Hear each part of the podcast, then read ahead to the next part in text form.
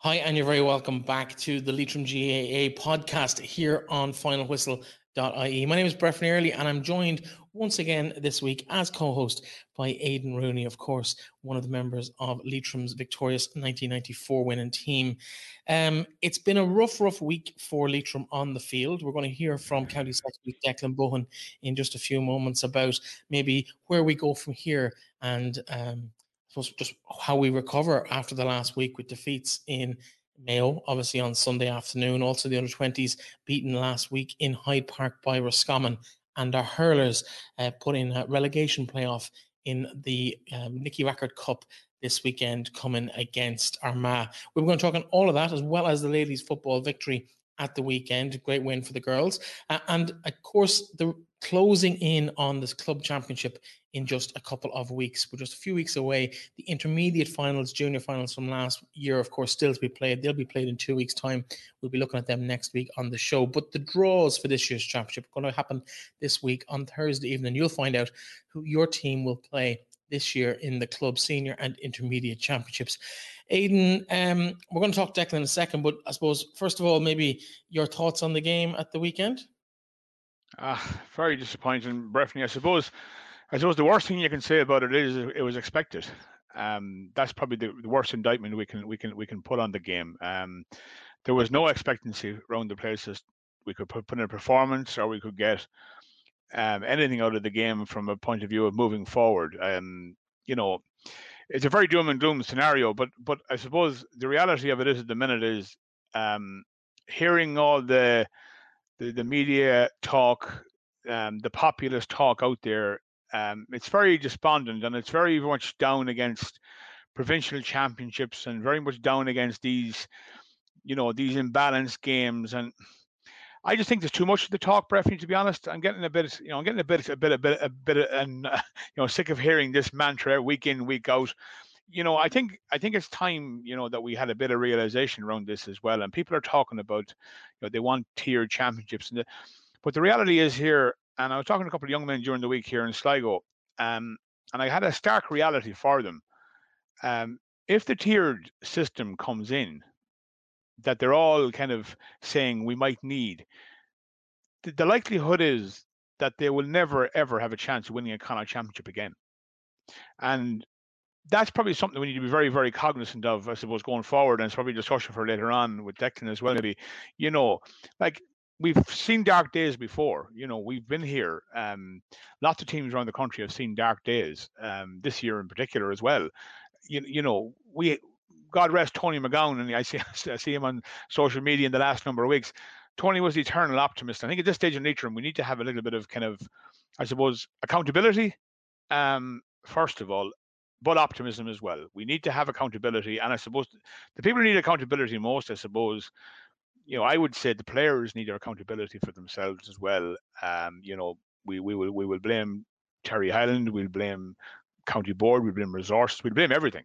But ultimately the players need to have, I suppose, a clear look at themselves too and say, you know, are they fully accountable for what's gone on this season with themselves? You know, are they happy with their performance yesterday?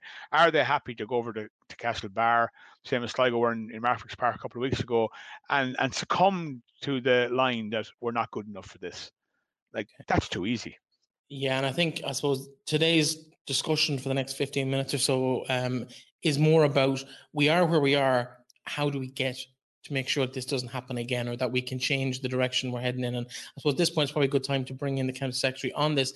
Uh, Declan Bohan, you're very, very welcome back to the show. How are you, Breifne? And Aidan, how are things? Declan, how are you? Good, good. I've had better days as a Leitrim supporter, I suppose. But in terms of, I suppose, the situation you were in MacHale Park yesterday, um, you flashed up on the TV a few times, uh, sitting behind Terry on the bench uh, for Leitrim. Um, what's your take on, I suppose, on the game and maybe where things went wrong on the day?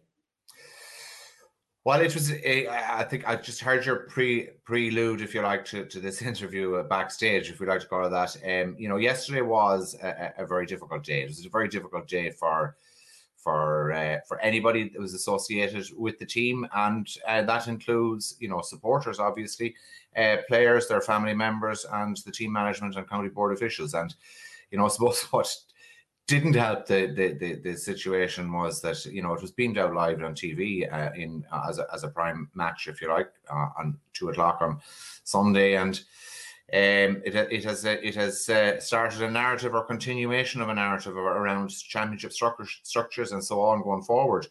Um, to look at it bluntly, we were totally outclassed. Let's be honest about it. I mean, there's no other way of saying it. We were we were well beaten. Um, you know, the game was over. Realistically, let's be honest about it, it was over well before halftime. Um, and you know, the gap in class, the gap in in uh, in uh, in in the standards, if you like, between what effectively is a Division One team and a currently a Division Four team in our case was was was was borne out there yesterday. Um, if that's to do with the larger uh, picture in terms of what would we call it, um, a pattern of uh, large defeats in this year's championship. Uh, we're not the only ones who has had this type of defeat uh, in the Connacht Championship itself, and in other provincial championships they've happened as well. Is that the result of widening gap of standards? It's hard to say that it's not. To be honest with you, uh, the standards are the gap in standards is there. Uh, we would certainly, of course, have hoped to have been much closer.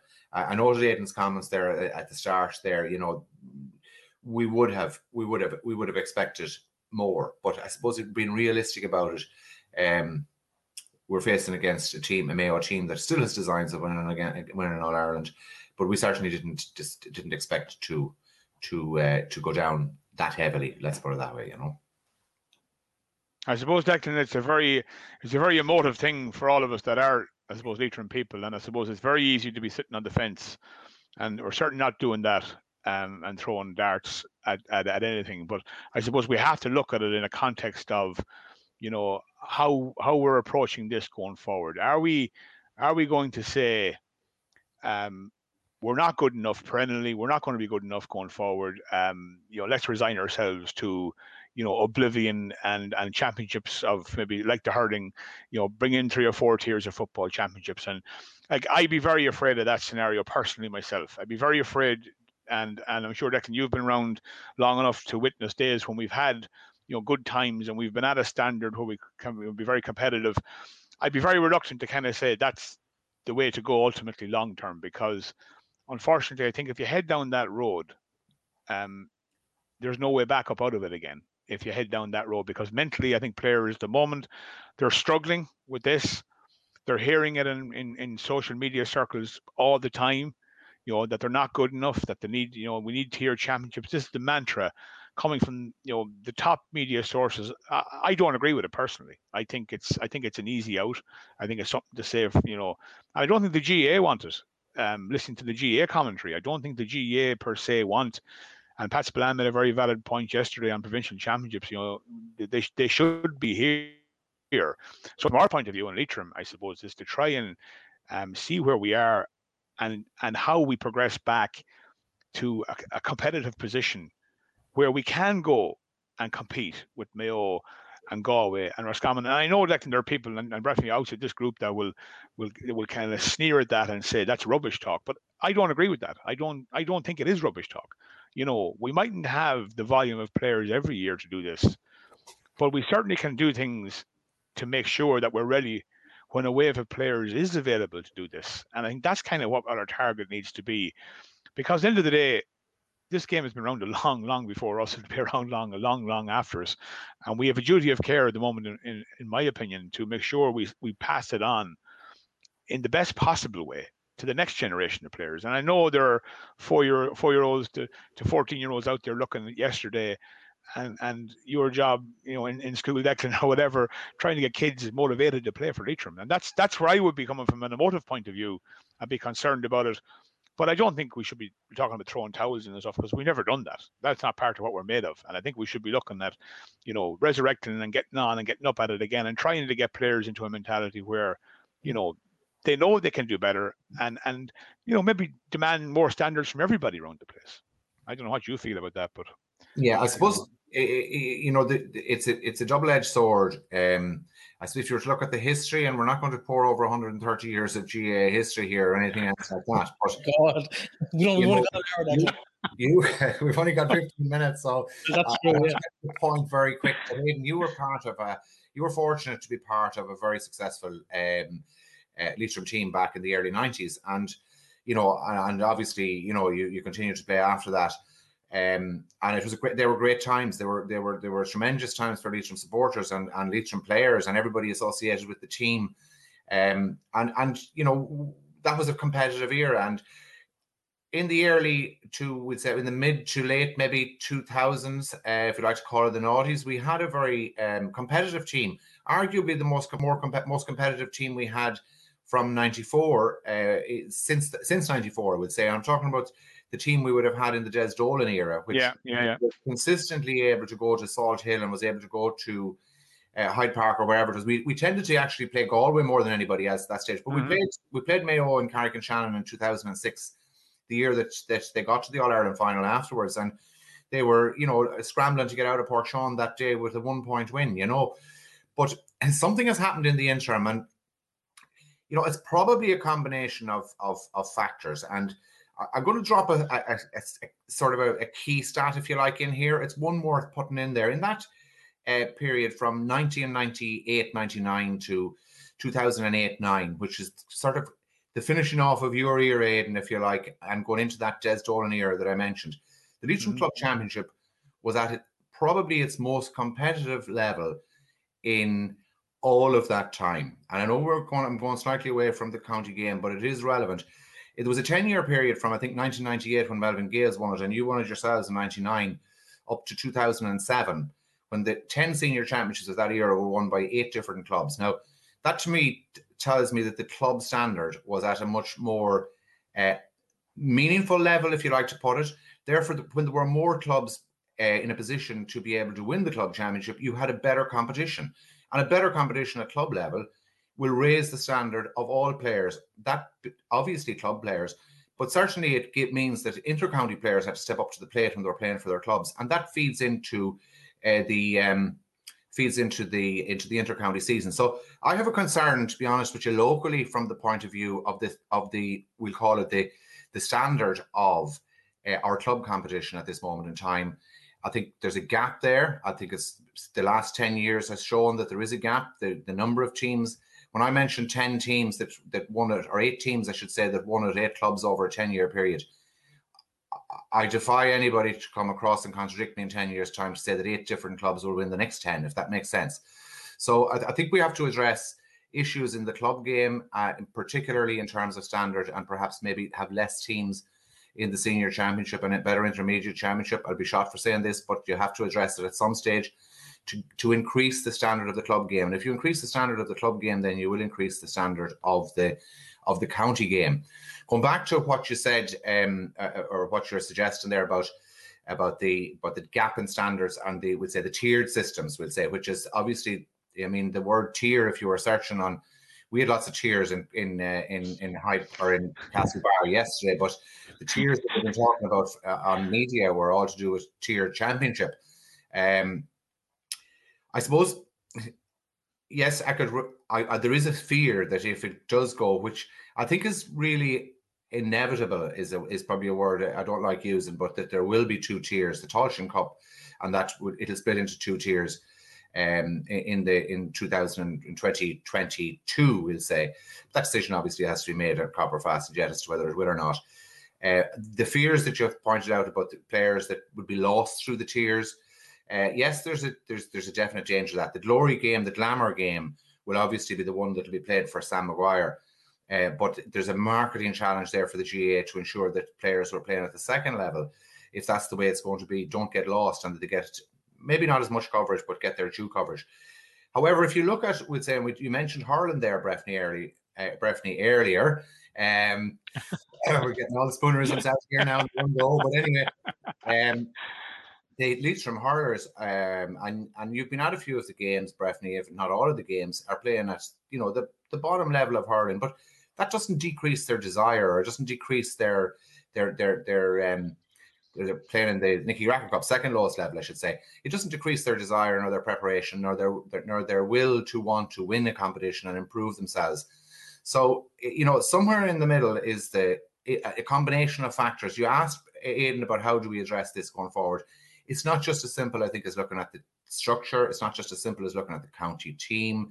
Uh, yes, we have to, you know, have to we have certain accountability performance and all that type of thing, but there's a, there's a greater picture at work. I think we need to look at the entirety of our organization and how we run things from nursery up, if that's what it takes, and underage up to ensure that we get better structures that will should produce better players. And that's there's no easy fix to this, I'm afraid. Yeah, just taking a quick look through the, the records there, Declan, just to, to come back to your point about the, the eight different winners in 10 years. We've had five different finalists in the last three seasons in Leitrim. Um, now, maybe they're the only five teams that at the moment can reach a final in the county, but we've had three different winners in three years. So it's not exactly a, a Dublin style dominance of the club championship at the moment. Yeah, there mightn't be eight clubs there at the moment, but there's definitely four or five at the start of every season that can challenge for that senior title. Is the problem though outside of those four or five that maybe there's 17 or 18 teams who just aren't aren't at that level and and their players are, are really, I suppose, not maybe at the level to step up to intercounty football? Yeah, well, I, I kind of yeah, I think that you know if you have a much sharper. Um, and, and, okay, you're talking about five, and we could argue all night about the number of teams capable of winning the Leitrim Senior Championship this year, and, and maybe a, cl- a, club or a team will come from outside of those that we have in our mind to win it, and great if they do. Um, but if it's not competitive enough, we're we're facing into a championship, albeit now with you know obviously COVID has had effect on on what we want to do with structures. We're facing into a club championship this year where you'll have two groups of five. You know, we'll drop two teams only out of that competition before quarterfinal stage, you know, which effectively means that, you know, the stronger teams in the competition, those traditionally they would expect to get to quarterfinals, don't really have to put their foot to the gas in four games going on and they have to be ready for a quarterfinal. I know, yes, the competition hots up at that stage, but we've had some very imbalanced quarterfinals over the last number of years as well, which which doesn't really bode well for the structure of the competition. Um, I, I think that you know if we have, you know, you said, okay, obviously we've got three three different winners and five different finalists over the last three years. You know, certainly we wouldn't be even dreaming of introducing a championship that would have less than eight teams. But I, I think eight is about right. I think for us. Uh, now we have ten at the moment. We had twelve up to uh, two years ago, and it was a struggle to get twelve down to ten.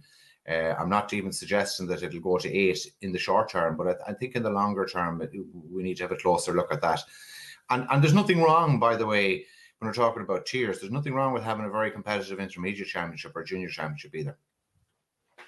No, but I suppose Declan, and I, I fully agree with everything you're saying. Um, and and this is it's more a discussion, you know, than a than a debate long term. But I think there's certainly I and my my my um looking at football over the last ten years, particularly at adult level, um, and maybe over 18 years through underage into adult, there's definitely an apathy around football now that wasn't there.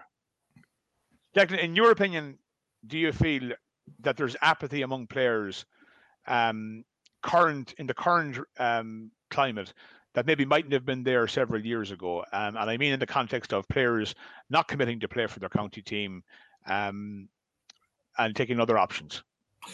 Yeah, I suppose part of that is probably related to the fact, you know, you've mentioned 1987 and, you know, when you started, and, you know, society has changed and players have changed, and, you know, what they can do with their time has certainly changed a good bit in, in that era of time.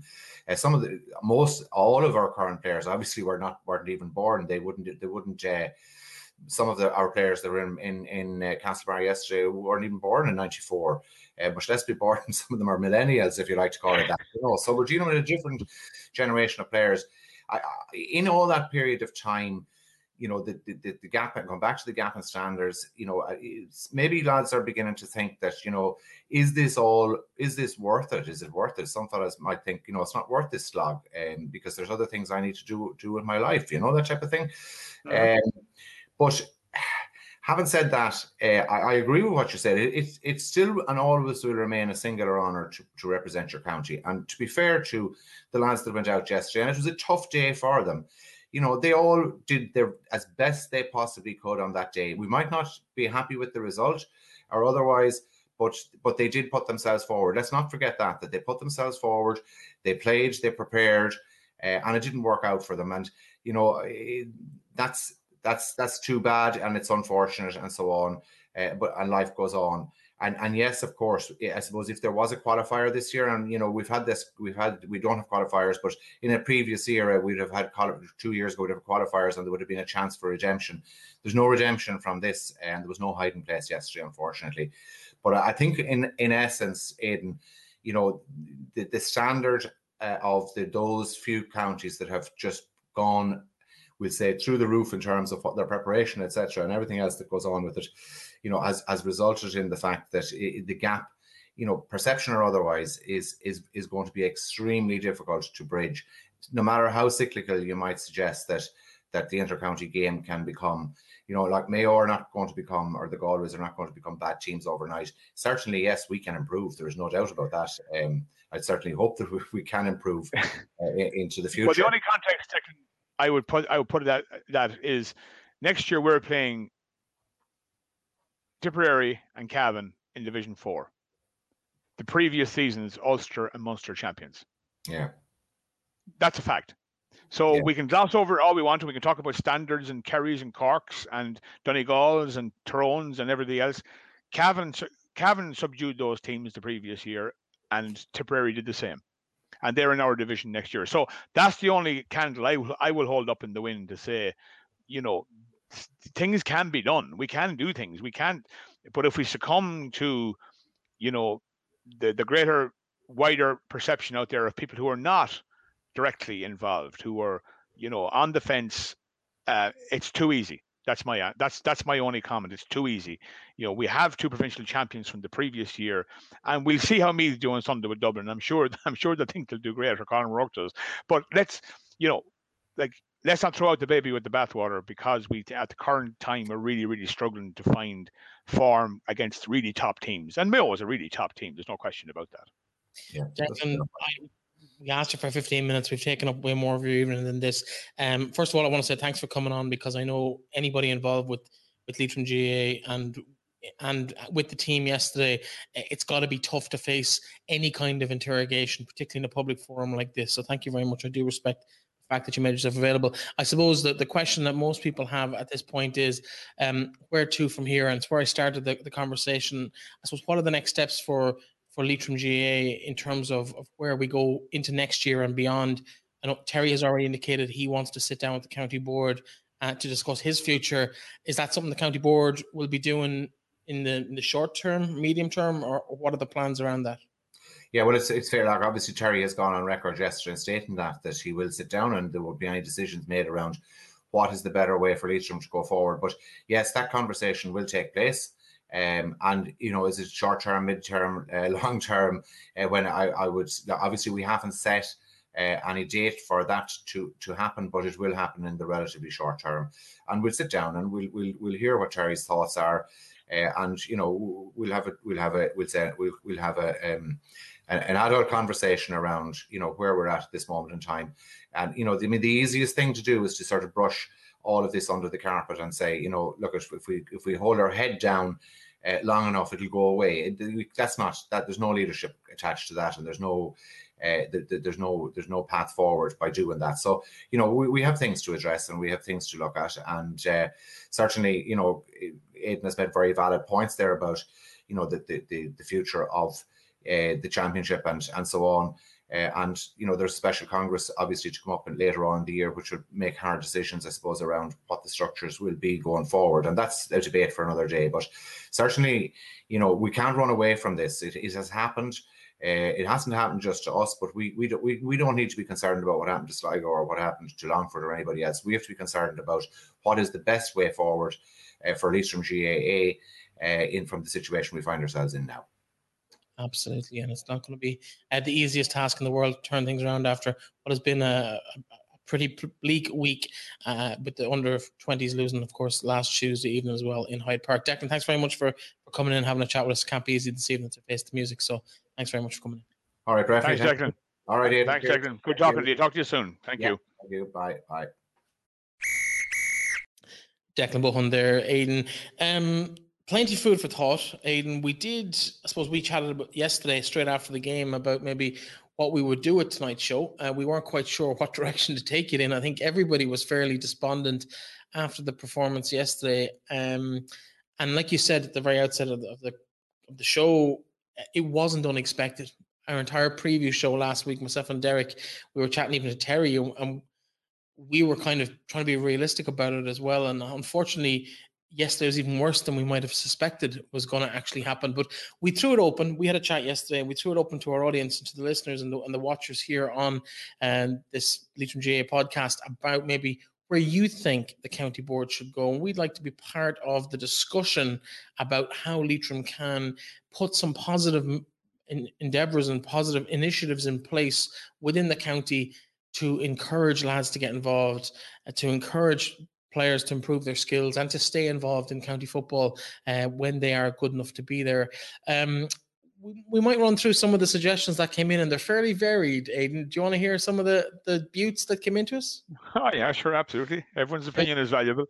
Hundred percent, and you know, there's nothing quite completely crazy either. There's a ring of truth to absolutely everything that we're about to go through. But um, we did get some some messages in from various people, people supporters, people involved with the game, people involved with the county teams, people involved within clubs, and we've taken a selection of those. We're going to keep them anonymous because I think it's not fair um, to some people. Um, this we've tried to go as positive as we can in terms of what's come in. Overwhelmingly, they were fairly positive. There were some really good suggestions came in. Uh, let's go through some of them here. One that came in on Facebook uh, was that we should completely withdraw from next year's championship. That until there's a, not even a second tier, but a third tier agreed and put in place, that we should concentrate in the league, don't play in the championship, uh, make actual progress against teams of a similar level. And the GA have no apathy or respect for Leitrim. We're irrelevant in the bigger picture. Time for our county board to wake up and take a stand. Those lads who played today deserve more respect and protection. Now, while I agree with some of that, I think um, the, the concept of from the competition, uh, doing a, a Kilkenny on it effectively is is really not really not viable, Aidan, is it? Not at all. Um, I, uh, the person has merit in what they're saying about the championship, but not withdrawing from the championship. The the merit in in in the comment uh, made, I think, is the league is is crucial for Leitrim. The league is absolutely crucial. Like we shouldn't even be considering a, a championship conversation. Not that we don't take part in it, but it's not the focus. Now this year, for obvious reasons, was a complete disaster for preparation for some teams, and unfortunately, it looks like we're one of those teams that didn't prepare at the same level as other teams prepared for the National Football League because there was a window of opportunity for Leitrim to get out of Division Four this year again. Um, and we didn't avail of that opportunity. We didn't put ourselves in the best position to do that. Um, if if we had done that, if we had put ourselves in a position to beat Sligo, Louth, and Antrim, uh, this conversation would be completely different. Albeit we might have got the same result in Castlebar as we got, the conversation would be different because we would be in a Division Three position next season uh, and a better foothold to start to develop and keep going our development processes. Because last two years ago, remember, we, were, we got promoted. We had a very, very vibrant, um, you know, county uh, looking forward to Division Three. And unfortunately, by the skin of our teeth, we weren't able to compete in Division Three by the skin of our teeth only. We just we just did you know a couple of games, um, a point or few two here or there. So we were in the mix, and then all of a sudden we're back this year again, and everything is doom. It's not doom and gloom. It's probably reality of where we are at the moment, but to answer that caller's question, I totally agree with their with their comment on the league. Absolutely, the league should be our focus, but not withdrawing from the championship. We still have to go out because that's too easy. If we if we don't like we have to, in, this, in the modern world losing we have to learn how to lose as well and be able to take it and, and develop it and, and work from it and come back from it. Um, so yeah, there's a pro and con in that comment, in my opinion. Absolutely, the league has to be the focus, and then the championship, you you take that as your barometer of, how much progression you're making. Now, here's a little one that has been mentioned a few times. Uh, Terry mentioned it last week on the show about uh, developing younger players and really going in at the, at the grassroots levels. Um, Hey, Breifne, take a look at the club underage scorelines. Teams playing lads three years below the age grade just to be able to field a team. Take a look at the model in Kerry, which could answer our problems. They have a club championship and also a championship where you have to play within a two year window And if a club cannot stand on their own within those two age two, two year age group, uh, they don't compete. They have to merge with with their clubs. I'm paraphrasing the introduction here, but there's a final competition which is a regional championship, and it played in a one year window. So essentially, you're a true under 13 or true under 14 or true under 15, and that acts as your inter-county team trials, your inter-county squad trials. Um, and I know this has started to come in at underage level in Leitrim, but this um, contributor was suggesting that maybe it could be something that comes in at every age grade. So you play within a two-year window in your club. Uh, or an amalgamation of clubs depending on on numbers but that the cream of the crop might come into maybe a, a quarter of the county and they play each other in a round robin or in a in a regional or a, divisional competition effectively where everybody is of the standard. All squads have the appropriate number of players that you're not relying on on the same 13 14 15 lads to be there every single game to to to basically field a team. I know from my experience involved in underage um that's the galway and Mayo model as well. You know, they work very much in regional in regional areas. Now, obviously, their numbers far exceed our numbers here here in Leitrim. But I do agree with the concept of the amalgamation. Um, I would have been a big uh, disbeliever in amalgamation because, but I've seen the positivity it can it can bring, and particularly here in Sligo, the last number of years in under twenty championships, twenty one championships in particular it has had a marvelous effect on the championships where the championships have become really really competitive. Um, there is a there is an area in underage development where you have inclusivity which is really important to give everybody a flavor um, of what's available to them in gaelic games. But there has to be a reality check as well to say those players who are not as committed as the players who are developing more and quicker and that's the trade-off area for me in in club football. You know, if we amalgamate two clubs um, to keep on to keep the age group right, is there a danger we lose any of the amalgamated uh, players uh, of lesser standard? Is there a danger that, that the players in excess will not be playing football? And is is there a, a, a, danger those players will be lost to the game? And if so, is that a problem for us? That's kind of the discussion I would see around the underage, and I've been heavily involved in it here for, for several years in Sligo. I'm obviously very aware of what's going on in Leitrim as well, you know, through, you know, through my Leitrim connections. But at the same time, you know, it's a very, very difficult area to get right. But that suggestion is very well made. Um, I have seen the benefit of amalgamation for championship football um, at full 15 aside. I think what happens in the smaller county, Breifne, um, is that we end up playing smaller sided games, which I think is a disaster. Um, if you look at the the rugby model and the, and the soccer model, which are relevant in this conversation, you know they tend to play their numbers. You know, if it's 11 aside or 15 aside, you know, for a large extent. And if we start in Gaelic football, because a club only has nine players at, of the age, we play nine aside. Um, to me, that's not Gaelic games. That's that's different. That's a different model, and this this I think I've seen it, and it definitely has a knock-on effect down the road. Uh, when you come into 15 aside football, the kids have been playing nine aside or 11 aside with their clubs because of numbers, maybe in a Division Two or Division Three uh, championship. It's great for the club to have its own identity and all that, absolutely. But so you have to cater for both. The club has to maintain its identity, but you still have to maintain a standard, and a standard comes from playing 15 aside football because that's what our game is 15 aside. Yeah, we've all seen those underage games where um, nine or 11 aside, where you've got one or two strong players, and it effectively becomes a contest of uh, our two best players against your two best players. Correct. It's an athletics event, nearly more so than a football game. It's it's who can run the pitch more often and more reliably than the other without making a mistake at under 10 or 11 or 12 or whatever it might be. Uh, we've all seen those games. And, and I, while I, I love the idea that clubs keep their identity and and and that I think um, maybe that's part of the conversation that we need to have in future about how those the games are, are structured. Now, a lot of clubs, because of uh, rural decline and population decline in, in Leitrim over the last 10 or 15 years, have been forced into amalgamations anyway. But maybe they haven't always been the right amalgamation. You know, maybe the, the yeah. town team amalgamating with a, a, rural team, maybe the two or three rural teams should amalgamate and play Division One rather than um, the town team amalgamating and, and just pulling in players to the detriment of lads, as you said yourself, who might have been 14 or 15 on that team now maybe not getting a game. Um, we, will jump to another uh, contribution that came in, and this one wasn't sent to us, but it was one we picked up from social media. In fact, I think you spotted it. Uh, I'm not going to name names to protect again. We don't want people getting put on blast about their, their comments um, from the show today, but um, a former county player, teammate of yours over the years, uh, Aidan, uh, basically very critical maybe of the demeanor of the sideline without giving the specifics but the demeanor of individuals on the sideline and particularly terry on the sideline uh, and basically claiming that they felt he was too casual. Now i'm a, a fan of the casual manager who do, who's done their work on the training field. Um, maybe in this case i don't know whether they have a point or not what's your own thoughts on that should a manager if a manager's not losing his head on the sideline uh, is that an indication that he's not actually that he doesn't care. I'm not convinced that that's actually the case, but but in this instance, no, I, I um obviously without naming the names, and uh, you know th- there is a point well made, um, and and the point would probably go pre-game.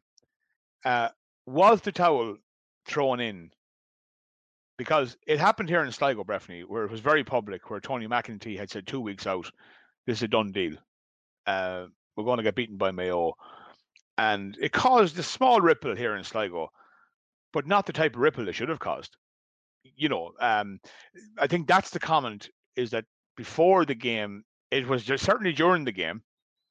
Um, now I've seen Terry games all the last three years as well because doing my commentary with Ocean FM, I spotted Terry several times, and Terry is the laid back guy on the line. You know, he has his work done. You know, so that's the type of manager. But but I do I do the point is well made at the same time, and it's probably more pre-game than actually in the game is that we were resigned to this. And, you know, be that a reality or not, be it a fact or not, you know, I don't think you can approach a game at any level by saying we're not going to be competitive here. We can't win this game because that's that's not the nature of what we're trying to do here. Be it reality or not. Yeah, people will say to me, you know, oh, that's crap, and you're talking crap because we had no chance.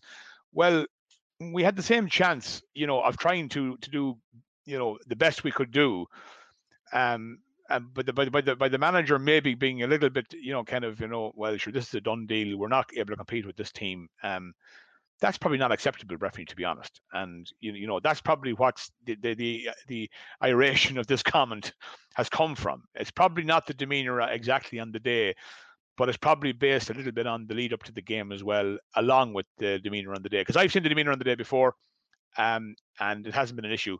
The team is well prepared. You know, we're doing their job. Um, Terry is a laid back guy in the line. He, he's not going around roaring and shouting at people and not one here and there, you know. But to be fair to Terry, he isn't that kind of volatile guy on the line who's who's you know up and down roaring the guys. But at the same time, the point is well made. Um, had we the towel thrown in before the game from you know um, an administrative managerial point of view, we probably had, and that's probably not acceptable. Um, and that's probably where the comment came from. I would imagine more so than the actual you know laid back attitude on the day. I, think you might be right in that instance. Uh, the final one we've picked out, and we did get so many contributions in. Thank you, everyone, who got in touch. Um, it's great to see such an interest out there for people uh, amongst the Leitrim supporters to to really throw ideas out there and have a conversation about maybe where we ha- can go from here. Um, one was in relation to the educational side of the game and and in terms of how the the, the game fares out in the schools and Cumann na mBunscol obviously has its history, but this was particularly with the secondary level schools, and it was basically uh, I'll paraphrase parts of this just to protect identities and stuff. But secondary schools are a mess. Uh, the only school where the student population is fully Leitrim is in Mohill. Obviously, all of the others around the county do take players in, whether it's in Carrigallen, they take them in from Cavan or, or Longford, and Leitrim or Carrick-on-Shannon will take players in from from Roscommon and, and Manorhamilton will take them probably from Sligo and from Cavan on the other side. So uh, the only one where Leitrim players are fully based is Mohill. But in principle, sorry, in across the board, schools tend to not want to allow students to miss class for um, for sports that you're given time after school. Uh, but that the that's not practical with so many people traveling to and from school by by um, by bus, and so it's just not practical. And, and the schools game, particularly the second level schools game, has drifted away completely in in the county, and it's caused that, that kind of gap between Cumann na mBunscol, where everyone wants to play, and creates that kind of fall off for players as they get through those teenage years in second level. Yeah, I I agree. The schools thing is probably something that I've been very heavily involved in indirectly over the last several years. Um, Have been a minor manager in Sligo here, a major interaction with the schools in Sligo. Um, you know, two major schools and then two other subsidiary schools who are at the same coming up to the same level. Um, I think Leitrim can do more from the school's point of view. Now, I have a suggestion. I had a suggestion for several years that Leitrim would have a, a school like we had a vocational school team back in the 90s that were competing in Ireland finals. I remember seeing Fintan McBrien playing. I think we need to look at that from the overall context of secondary school football and have a team playing A colleges football, certainly at senior level and possibly at junior level and juvenile level as well, where it becomes a subsidiary county team that are representing Leitrim in the colleges A championship, playing the big teams from the other four counties um, at a very competitive A level. So it becomes a subsidiary to the county development squads and teams. So in other words, these guys are playing with each other at a higher level earlier in a competitive environment, not waiting for development squad football to take over. And by the time they're 16, they haven't played really competitive matches, bar some blitz games over in Ballyhaunis. So my suggestion would be very simple. Now we play in B and we play in C Connacht football in in probably those five five six schools you've you've, you've named, um, and that's fine. Let that continue, and that offers more football for the guy for the kids in the schools, still playing at that level. Okay, but your elite players um, go and play colleges A football, be it from Mohill, Manorhamilton, Ballinamore, Carrigallen, wherever, Carrick-on-Shannon, that the best players go and play colleges A football.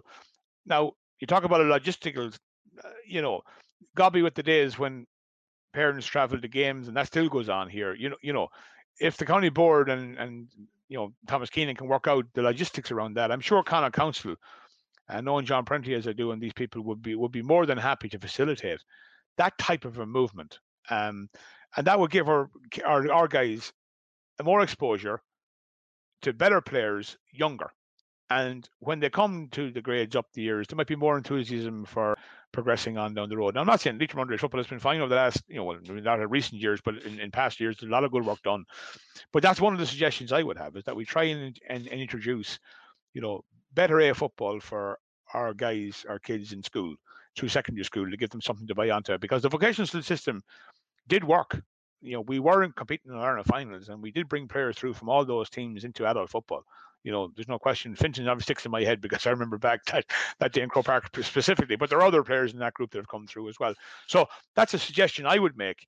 Um, answering the, the, the, the person's question, yes, we can probably do more in schools football to make it um, make ourselves more competitive coming into underage county football um, from the development squad system. I think there are there is scope there for some for some work um, to better it. No accident that was in the mid '90s as well when the when the senior team were running high. I think it was '95, and I think if I'm not mistaken, it was Donegal they played in that day. Um, in terms of, I suppose, intercounty stuff, let's maybe draw a line under that.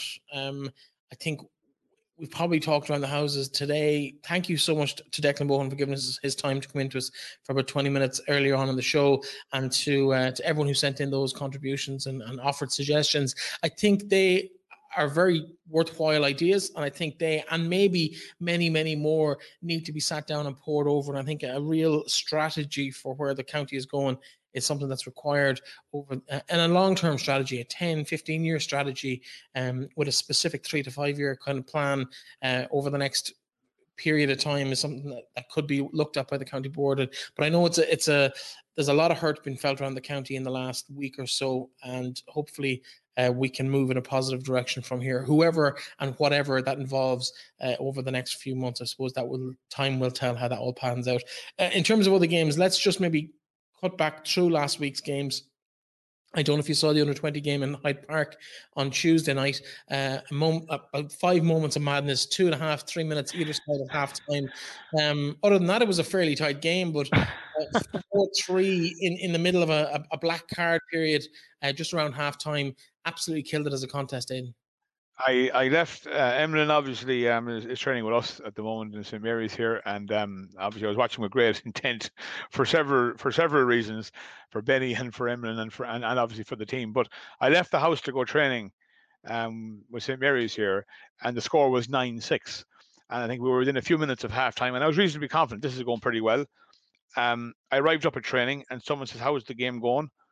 And I just turned on Twitter, and it was two ten to six, and all of a sudden and then we're obviously training, and then the same debacle happened after halftime. So yeah, that three or four minutes of absolute madness um, put the game beyond our reach very, very quickly.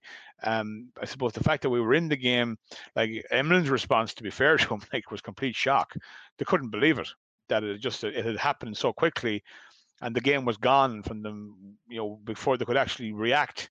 Nearly, you know, two mistakes after half time, two goals again the game was over. So it, you know, it, there was no answer really to it. It was just it was just one of those situations that just got out of control, and and and, and the game was gone. Very unfortunate for a game that was you know competitive. That Leitrim were there thereabouts coming into half time, and they would have been very happy with the three point deficit at half time, and you know looking second set up setting up, and they're ready as you said. You know they already had their halftime speech ready you know, for a three point deficit to kind of get out and get at it in the second half and, you know, maybe turn Roscommon over. But that went from that conversation to a conversation of, you know, we were out the gate, we were six points, 12 points, whatever, or 10 points down at that stage at half time. And, you know, the game was, was kind of half done. Like, so, yeah, very disappointing, Breifne, I suppose. Like, we would have looked to be competitive, you know, and the, as you go through the age groups of, of minor and 21, or 20 now as it is 17 and 20 you really should be competitive in those age groups you know because the the stuff we talk about at adult, at adult level you know and and maybe you know the gap at inter-county senior level you know that's not there at under 20 and minor level generally speaking you know the teams are more competitive um very much closer. So that's why it's more disappointing really because you really you were in the hunt and probably should have been in the hunt you know, right to the end. Um, and unfortunately, because of those four minutes of, as you said, madness, that was gone.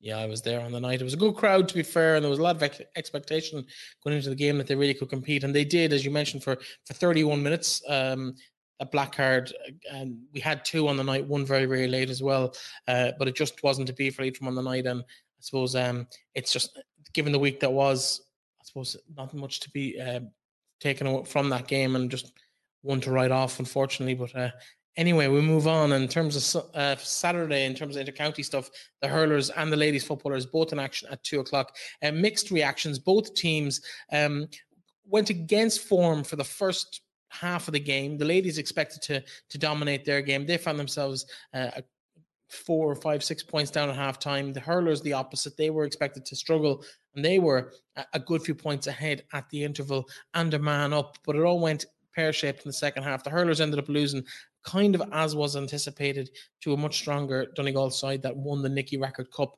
last year. And the girls, despite trying very, very hard to blow it, did come away with a victory on the day. Two missed penalties, um, lots of goal chances missed as well through the game. Just things didn't go right. And I suppose to coin or to take a phrase maybe that we've we've heard in other codes of, of football, um, they won ugly on Saturday, and they they won despite never really getting out of first or second gear.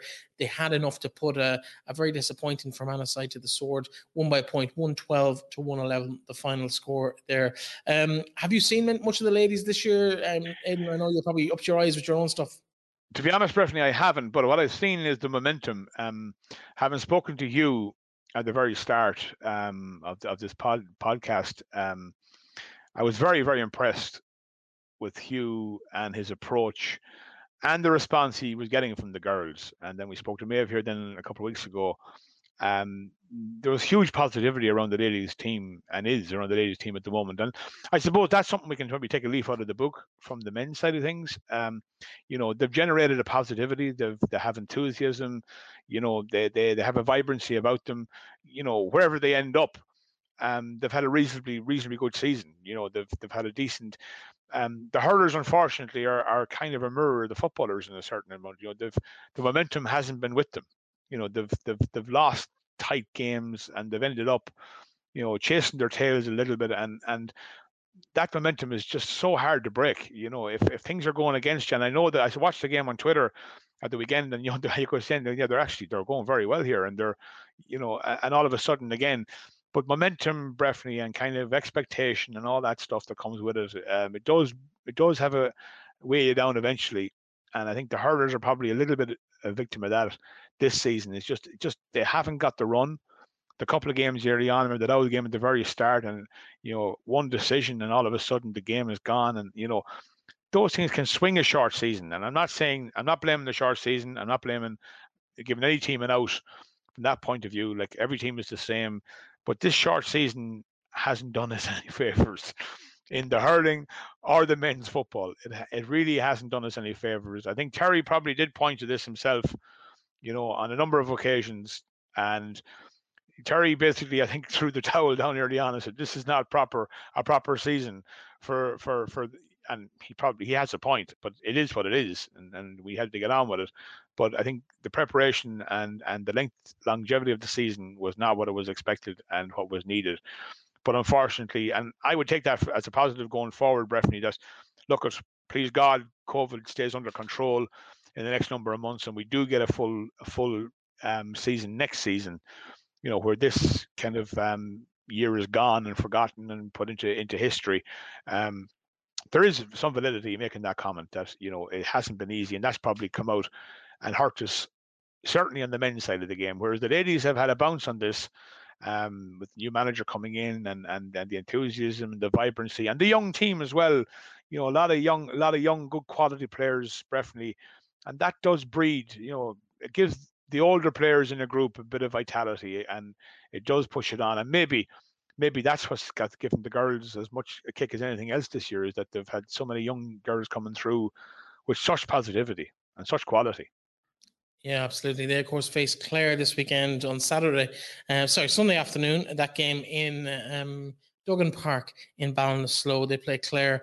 Uh, the winners of that game will guarantee themselves uh, a good shot at top spot. There is a, a strange, random way that Leitrim could eventually lose out in, in this qualification process, but a win on Sunday would see them guaranteed to take top spot in the group. In fact, a draw would probably be enough to guarantee them a place in the quarterfinals of that particular competition. So the very best luck to them in that game. The hurlers, of course, they're out as well.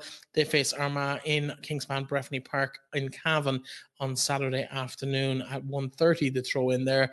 Uh, I suppose it's a, it's a, a big ask for Ulkin Conway and his boys to overcome Armagh in that particular clash, but a win would set them up with a semi final uh, where they would face Mayo in that competition, but it would guarantee their survival for next year. Defeat would see them drop back down to the Lory-Meagher competition for 2022. So that's probably the, the carrot that's on offer for Ulkin and his team on Saturday afternoon. The very best luck to them. I, I think that's our intercounty thing done and dusted. Um, and I suppose really it's a case now for the next couple of months of getting on with the club scene, Aidan. Because you're no stranger to the club having both played and managed uh, with Glencar Manorhamilton over the years. But in terms of uh, this year, this year the draw takes place on Thursday evening. Most people will be very excited about who they're going to be facing in the round robin stages, or will they? Because as Declan mentioned earlier when we spoke to him, there's four teams progressing out of five in this particular competition in, in the group and either either side of the draw. Um, how important is the group stage really, or is it just about getting minutes in the legs, getting games under these players' belts and, and setting yourself up and structuring yourself for a, a run at it from the quarterfinal stage on? Well, uh, without, I don't know how to approach this question, but um, I've seen both sides of this. I've seen it in, in Leitrim, um, looking after Manorhamilton. The championship had the, with the very same format. Um, I think the second year I was there, where there were four teams progressing out of five to a quarterfinal stage. And to be honest, it did we were beaten in, in Drumshanbo by Bornacoola. Um, it was fantastic for Bornacoola. It was as big a win as they ever had. Declan Bohan, he was as happy a man that day as I ever seen him. Um, but that was a so. Can you say that was a negative or a positive for the championship? I don't know. Um, but I know it was very good for Bornacoola that day in Drumshanbo. Um, they, they they came out and they and they, they, they threw the kitchen sink at us and and, and they beat us. Um, we went on to a county final at, after that, but Bornacoola. So on that count, the format, yeah. But you're right. There is a kind of an inevitability about it, particularly if one of the teams in the group um, is struggling. If one of the teams in the group is struggling, um, and this is where Declan's comments earlier on, Breifne would have alluded to, you know, getting the 10 teams down to an eight team championship. that's probably where it's at.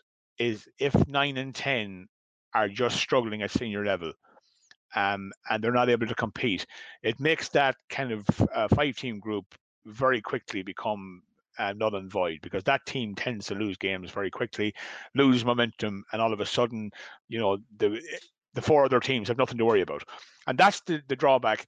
Um, again, because the two counties are so much in parallel at the moment in, in lots of ways, um, Sligo have the same format of championship, um, five and five, but only the top two go to semi-finals. And I was involved in that championship last year with St Mary's, and I'm involved in it again this year with St Mary's. And I'll tell you, there's no there's no breathing space whatsoever. Um, your first game is, is crucial, you know. So there's no space for error. And if you the bottom two teams go to relegation, and the middle team is the only team that has no more games. So basically, if you don't finish in the top two, you're out of the championship, which I think is. I was a bit kind of um, coming out of Leitrim into Sligo. Um, I was kind of a little bit saying, "Oh no, no, hold on a minute now. Give us, give us a chance, you know, in case we don't get up this team at the start." But, but that being said, uh, it's turned out a very good format. You know, it's made it very competitive. I think to be fair to the county board and to the CCCC, who uh, dictate how these things operate, and, and county convention, I suppose, has a, a big say in that as well. Um, as far as I know, and I'm, I'm open to correction on this uh, from listeners if you want to let us know, but I, I think last year, pre COVID, the plan was to change it to top three would progress First would go automatically to semi-finals. Second and third would go into the quarterfinals, with the winners of that obviously progressing on to play the, the, the first team in the groups in the semi-final stage. So it would have made it just that little bit tighter to get out of the group that yeah. you wouldn't have the fallback of just winning one out of four games and being in the knockout stages. Well, that's probably a better scenario, Breifne, to be fair, to the CCC in Leitrim, because that includes the third team. You know, the, the third team in Sligo ends up in no man's land. You know, they're gone their season's over. So they played their four group games. If they end up in third place, their season's over with no other game to play, and that's fine. Okay, that's that's that's that's it. But the the Leitrim format, that's actually a better format because what it does is it rewards the top team who finish the top of the group with their semi-final spot, and the other teams then, yeah, that's a that's a better format, and I think that's that's the kind of kind of innovative ideas that will make the championships um, stronger. Um, the debate will always go around about numbers and championships. You know, some people will believe we need to keep the numbers high to try and keep the standard up. Other people will say we need to be more cutthroat and reduce the numbers to make sure that the right teams are in the are in the championship at each grade. There's huge merit in both arguments. Um, I think the second argument is probably the one at the minute that we probably need to focus on a little bit more because we need to create the standard again and bring it up that we have eight competitive teams in each championship. You know, rather than the twelve teams and trying to develop the bottom four you know, it doesn't seem to be working at the moment, that model. So maybe those four teams in intermediate championship or in junior championship from intermediate down is the best way to go to try and create a standard with those teams and bring them back up again rather than having them in there perennially struggling in a grade that they're not able for. You know, so this goes back again, I suppose, across all intercounty and everything. But from the club point of view, I think you know the county board are doing their, their absolute level best here. And there's an awful lot of talking into this um, to try and get the best model to get the more teams competitive in the county. That's ultimately, ultimately what the what the goal is here is to get more teams, more players competitive. Yeah, and I think you mentioned the county board have done a great job, and I, have to be honest, the very fact that we're here and you can see uh, around us if you're watching us here on YouTube that this show is done in partnership with Leitrim GAA, and that wasn't us that approached them; they approached me and about the work that we've been doing over the last couple of years uh, to promote the games, and they wanted to buy into that. And I found in my discussions with the county board this year, they've been very transparent, they've been very open, they've been very willing to try new ideas. Um, and I really think that there's a really good group of people around the table at the top level in the county at the moment. And I, I do believe that they're going to get this predicament that we find ourselves in. They're going to find a solution to that. I think it's just a case of of buying into to what they're selling really over the next couple of weeks, months, and years as we try and, and push it on. I know Stephen McGurn and, and the new the two new um, games promotion officers that's not quite their title at the moment. I, I don't have it off the top of my head, but and um, the new staff on the ground coaching and, and developing coaches and the coaching pathway in the county are doing fantastic work with their Thirst program we featured on the show a couple of weeks ago. And I think it's it's we need to, to allow that process to develop through the system and really recreate that kind of those back to basic skills. Anyway, in, in terms of the, the, games of where we are, Aidan, we might just take a quick look back at the results of last weekend. We've gone through the intercounty stuff already, but in, there was a full round of games played on Friday night because of the intercounty action on Sunday. Everything got moved forward 24 hours or so. So Friday evening saw a range of games across the league in, in, all divisions, full rounds of fixtures. Uh, the final round for some because of the uh, outstanding games in the championship last year that have to be played, which will be played in approximately 10 days' time as you hear this. The intermediate and junior championships down for decision in two weeks' time. Uh, Friday, the 9th of July in Division 1, Mohill 311, Melvin Gaels 1 7, Leitrim Gaels 118, Glencar Manorhamilton 12 points, Aughawillan 211, Sean O'Heslin's 118 and St Mary's Kiltar 315, Annaduff 8 points. In Division 2, Dromahair 1 8, Gortletteragh a draw. We've gotten used to seeing draws between those two sides over the last couple of seasons. Allangale 6 points, Aughnasheelin 115, Carrigallen 113, Drumreilly 10 points, while Fenagh 2 6, Sink. Or Ballinaglera, should I say, 210. That's Fenagh 2 6, Ballinaglera 210, the final game in Division 2. And in Division 3, two games played over the weekend. Avas 115, Glenfarne Kiltyclogher 110, Drumkeeran 218, Bornacoola 3 9. There should have been one more game played in Division 3, but that game has been moved to the middle of this week, takes place on Wednesday evening in Kiltubbrid. And Cloone are the visitors to their new facilities there in Kiltubbrid. That game thrown in at 8 o'clock. Now, we did mention that the intermediate championships in two weeks' time, which means that the, the teams involved all played their opening round league game uh, or their final round league game a week previous to the start of the league. So it leaves us with a, a slightly incomplete balance in the final round of games over the weekend. In Division One of the Masonite Football League, Glencar Manorhamilton and St Mary's will do battle on se- at seven o'clock on Saturday evening. All games thrown in at seven. Sean Heslins and Leitrim Gaels in what will effectively be a league final decider. Sean Heslin's in the driving seat. They have three wins from three so far in the competition, but a Leitrim Gaels victory would move them ahead of the Ballinamore side and into that final league spot. Mohill virtually guaranteed a spot despite uh, losing earlier on in the competition. Um, it would take just the way the results have fallen, only four games have been played. It would take a, a huge scoreline from St Mary's and Leitrim Gaels to knock them out of that top uh, two spot in that final. Um, again, everything's a little bit up in the air with the leagues. It all depends on who qualifies and all that sort of stuff. All will be clarified by the county board and the CCCC in due course, but that's where we are at the moment. We'll run into the fixtures. Glencar versus St Mary's, Ballinamore, Sean Heslins versus Leitrim Gaels, and Melvin Gaels versus Aughawillan. Those games take place on Saturday evening, all at 7 p.m. in Division 2, Aughnasheelin versus Carrigallen, Drumreilly versus Dromahair, and Ballinaglera versus Allen Gaels in a nice local battle there on uh, Friday or Saturday evening. And Drumkeeran, Eslin, Glenfarne, Kiltyclogher, and Kiltubbrid, the final games in Division 3. Um, Aidan, we've talked at length on the show over the last few weeks about, I suppose, the leagues this year and and how really they're just a I don't want to say glorified friendlies, but they're just kind of a, a, fixture list, really more so than the league tables. There will be finals there, but really and truly, um, in some of the games I've watched, at least, it's very much about giving lads games. Um, one or two clubs seem to be a bit more into it than others, but that's all right. That's allowed.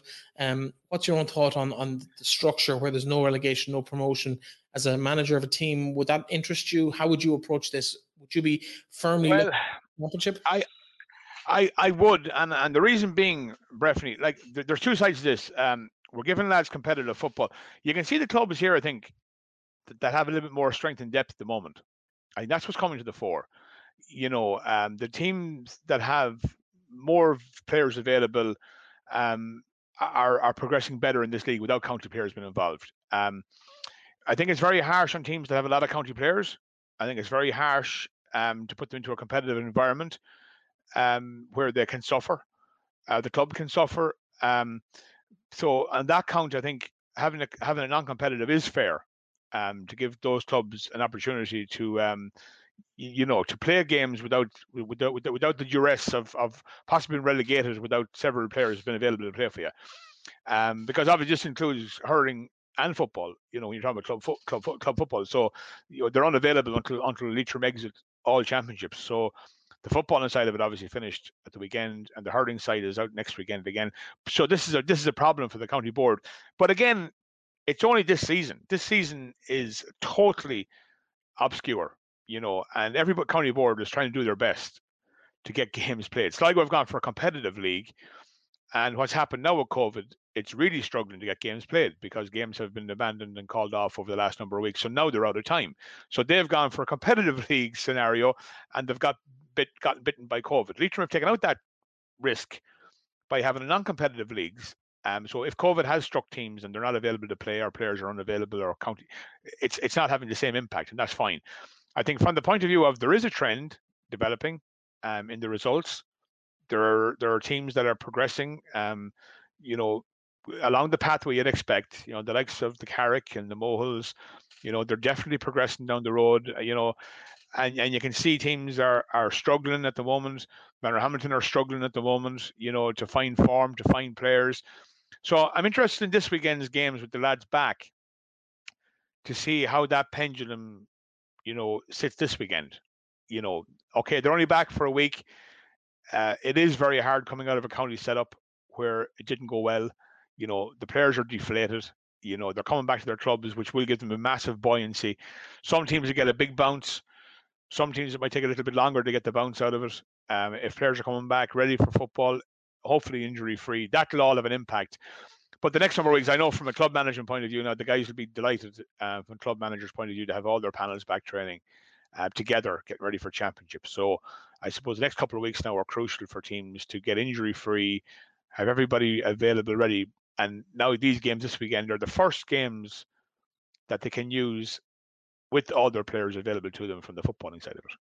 Yeah, the hurlers, of course, still involved in that. But yeah. I suppose uh, we've run out of time tonight, Aidan. It's been a tough week, as we've mentioned a few times on the show, uh, for everybody involved in Leitrim GAA. I suppose we do now have the little bit of light that is club football coming down the tracks, and that little bit of hope is creeping back into all of our thoughts maybe as what our clubs might do in their own championship campaigns over the coming weeks. Of course, draw on Thursday night starts all of that, and we can start imagining how it's going to be defeating that local rival.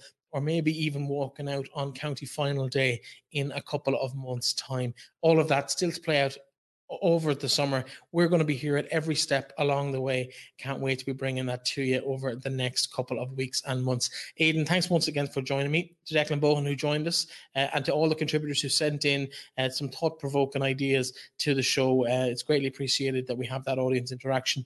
Uh, in terms of, I suppose, where we go from here, I suppose now it's just a case of back to basics let's start looking at our clubs and the club football. The draw on Thursday night kicks all of that off. I know it's going to be live on the GA Facebook page, Leitrim GAA's Facebook page. Um, I'm not quite sure the time, but if you check it out there, you will find out the information uh, over the next couple of days. Aidan, thanks very much for joining me. Uh, as thanks, ever, a privilege. Thank you. And listen, everyone joining us, thank you very much. We'll talk to you again next week.